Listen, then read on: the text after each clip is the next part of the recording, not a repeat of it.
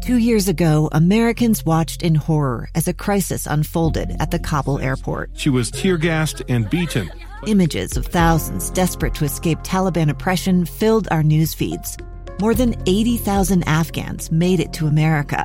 But the story didn't end there. It was very cold. There was no power, no heat. Who would help our newest neighbors? I'm Andrea Smardon. In Stranger Becomes Neighbor, you'll hear the stories of some remarkable refugees who left their homes and their dreams behind only to start over from zero. Their only possession was three blankets. And you'll meet Americans who stepped up to help them. You want me to come when you deliver your baby. What can one person do in the face of an international disaster decades in the making? That's Stranger Becomes Neighbor. Find us at kslpodcast.com, follow us on Apple Podcasts, or anywhere else you listen. Welcome to Counseling on Demand. Here's your own private therapist. Anywhere, anytime. Fred Riley. Hey, what's up, everybody? Welcome to another podcast. Uh, glad to have you here. We're going to be talking today about uh, saying sorry or apologizing. And we're going to talk a little bit about the background behind, uh, you know, how we're taught to apologize and the purpose of apologizing. And then we're going to talk about uh, a strategy that I teach uh, people all the time in terms of how to how to repair is what I call it. So when we talk about apologizing, I call it repairing. How do we make this better and what are the words and, and the, you know the style and, and so forth to help set this up in terms of turning it past just sorry and apologizing to a commitment to change a behavior and recognize in a way that that behavior has impacted somebody else. So before we get into that methodology, the idea we want to talk about first is by history, we're taught to, by shame, we're taught by guilt to apologize. If you think about that, you think about your childhood, you've got a, an adult that's upset and they're saying things like, you go home, or not you go home. That sounds like something my wife would say, you go home, right? I'm in trouble, the doghouse. No, you go to your room and you think about how stupid you are. Now, is that usually said? Not exactly, but what they say is you go home, you go to your room, or you go to timeout, or you write, I will not do this 500 times until you are sufficiently feeling dumb, stupid, sorry, guilty, right? The idea is we're not learning the purpose of apologizing as you know, making a mistake, repairing it and moving on. We are taught that sorry requires feeling shame. Sorry, if you're really sorry, then you will feel guilty. You'll doubt your ability to be kind to your brother. Is that what parents really want? No, what parents really want is they want evidence that you've thought about it in a way where it won't happen again. But the instruction is is you need to feel shame, insecurity, doubt in order to, to demonstrate that you're truly someone that feels sorry. And then you feel not so good about yourself. And by the way, now that you're done saying sorry, you need to pick up go play some games and get past that feeling where you feel like you're not good enough, so on and so forth, right? Because we're just asking you to say sorry. Unintended, I think so. The idea is we have good intentions. Uh, our parents had good intentions, but we're using guilt and shame as the primary, the common denominator to uh, have evidence, if you will, that you've really thought about your evil ways and you're not going to do it again. What the takeaway is, is that you did something in the evil way, but that's because you're evil. You ought to be ashamed of yourself. So, a lot of shame based things, if you think about the way you think now, maybe about the way you parent now, there's a lot of shame and guilting behind it rather than authentic helping your children or you learning to share an apology in an authentic way we respond to this day uh, in terms of based upon how we were raised, we respond to this day that we need to feel awful for letting someone down versus, you know what, for example, we made plans, something got in the way. We can apologize for that, but we don't need to feel like we're the worst friend ever. We don't need to feel like we're a liar or what have you. Mistakes happen. And apologies, saying sorry, is that is just that. It's recognizing that, hey, I made a mistake. You don't have to feel guilt and shame. Now, there's going to be a natural state of guilt, a natural state of shame, and that's okay. We need to feel it a little bit. But the idea is we don't need to feel it and have that be the motivator for change and then apologize out of obligation. The natural consequences of a mistake, we're already going to feel a little bit of a little bit of that.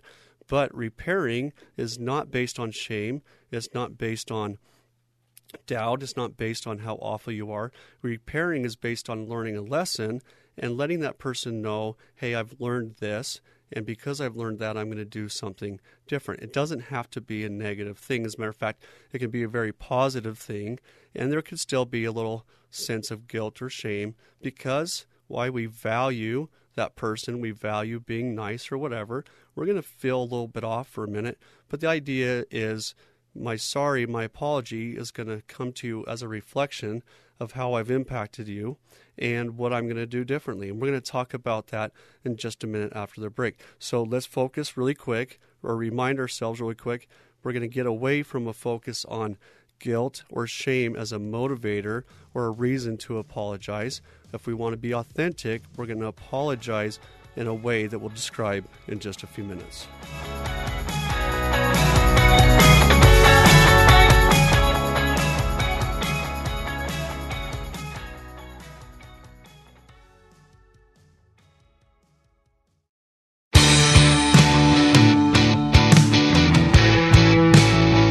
Everybody, we're back. We are talking about apologizing. We're talking about, you know, uh, society and families. Oftentimes, uh, we're raised to apologize out of guilt and, and so forth for how we've hurt somebody. The idea is if you feel bad, then you're demonstrating your, your uh, desire to be sorry or apologize. And we don't need to feel bad. We want to feel bad in terms of, hey, wait, that didn't quite work. That's not what I value. I didn't want to treat that person that way. But a demonstration of sorry is not going to be one that's totally guilt based or obligation based. What happens is, as you get older, you don't apologize because you don't want to feel that guilt. You don't want to feel that you've really hurt somebody or let them down. Now the world says, look at you, you're not even willing to apologize, so then you feel shamed and so forth for not apologizing. It just kind of spins, you know, down the hill there. So the idea is we want to get to a place of authentic apology, authentic ownership. So when I talk about saying sorry, when I talk about apologizing, the word that I use is actually ownership. Now, sorry right might be that's that let's tie into sorry this idea of kind of guilt and shame based. Let's talk about ownership in terms of a positive thing. Ownership, you're not going to own that you're a terrible brother. You're not going to own that you need to be kicked out for life. You're not going to own that you're scum of the earth. The idea is you're going to own some insight. You're going to own that there was something that happened from what you learned. It's a positive thing. And when you own something, the person that you're apologizing to is going to see that as something more sincere and they're going to see it as a place where you can begin to build that new trust because you're acknowledging because you want to you're demonstrating your ability to see the impact. So, how do we take ownership? Three steps to taking ownership.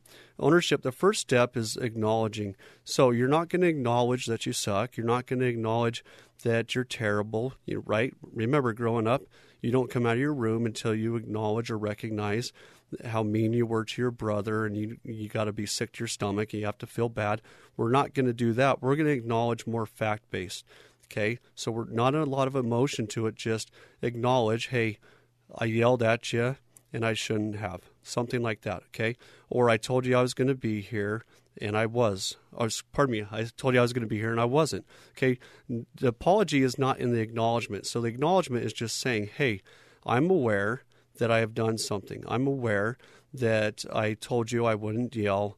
And I did. So that's the acknowledgement. Again, we don't get into shame and so forth because when we do that, it actually looks more poor me, right? I acknowledge that I've let you down again is that apology for them or is that apology more about you feeling sorry for yourself? Okay, so acknowledge is the first step. You make a statement about what happened. I told you that I wouldn't yell, but I did, for example. Okay, the next step, and this is huge, the next step is impact. Okay. So after you acknowledge, you say, you know what? I promised you I wouldn't um, be home late, right? If you're a teen. Or I promised when you got home late, if you did, I wouldn't yell at you. Then you identify the impact. The impact may be in three categories physical impact, emotional impact, or relational impact. Now, you don't have to list all these things. Like uh, to apologize, you don't have to say these things from guilt or shame, uh, talking about you've impacted them with all your evil ways. Okay? The idea is to say, you know what? I told you that if you got home late, I'd be patient, I wouldn't yell at you. Impact would be I know that I imagine, that's a great way to start. I can't help but wonder. When you look at impact, good statement is I can't help but wonder. Or I imagine that when you came through the door and I yelled, it was scary and it made you wonder if you can trust me. Okay. Again, it's not poor me. You're just walking in their shoes for a minute and saying, you know what? When I yelled at you from behind, right? That's the acknowledgement. I imagine that that scared you. You're thinking about what it's like to be them. I imagine that it's hard to trust me right now because I promised that I wouldn't do that. Okay. Third step is making it different. Okay, so then after acknowledgement and impact, what you're going to do is you're going to tell them that you've thought about it by having an idea of making it different. So in the future, when this happens, this is what I'm going to do to make it different. You come home late in this example. I've told you that I've yelled or I don't want to yell, but I did, and it impacted you this way. So what I'm going to do is I've thought about it, and to make it different, I'm going to wait at least five minutes before, uh, after I hear the door close. I'm going to wait at least five minutes before I come down. Now, so the idea is you're coming up with an idea that says, hey, because of the impact and because I'm sorry, I've taken time to learn from it, and this is my idea to look at how I can do it different. Now, the key here is, is if it's really repairing, what are you going to expect from somebody that does that?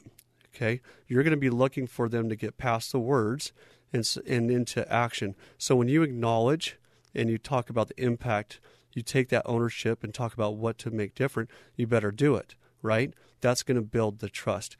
Okay, sorry, and moving on.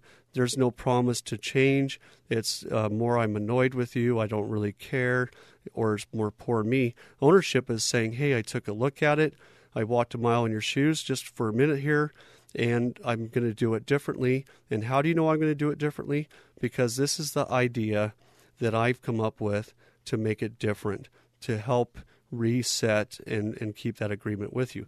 Now, bonus points, and this is something I think is really important, is you can also say, what, if anything, can I do to help earn that trust with you again? So you're saying, you know what, this is what I'm going to do different. And then you go to them and you, you say, you know what, you're offering up your willingness to look at how it impacted them by saying, hey, what if anything else can I do that would be helpful? Okay, so acronym for this is AIM, acknowledge, impact, make it different. We're coming from a place of ownership, a place of learning, not a place of shame and guilt. Listen, we make mistakes. Um, a lot of times, or hopefully most of the time, it's uh, we're not aware of it. It's accidental. We do it out of anger. We always want to have an opportunity to repair we repair through ownership, acknowledging impact, and making it different. So that's just uh, one way to look at apologizing. Is one way to help those uh, that you've uh, hurt see you, that you're coming from a place of authenticity, and that's a good remedy. That's a good uh, outline for how to do that. Hey, for more uh, podcasts, please uh, tune in and watch for us on Monday, Wednesday, and Friday. You can see us on Instagram at Riley Counseling. And uh, you can also find us online at gettingback the number two life.com.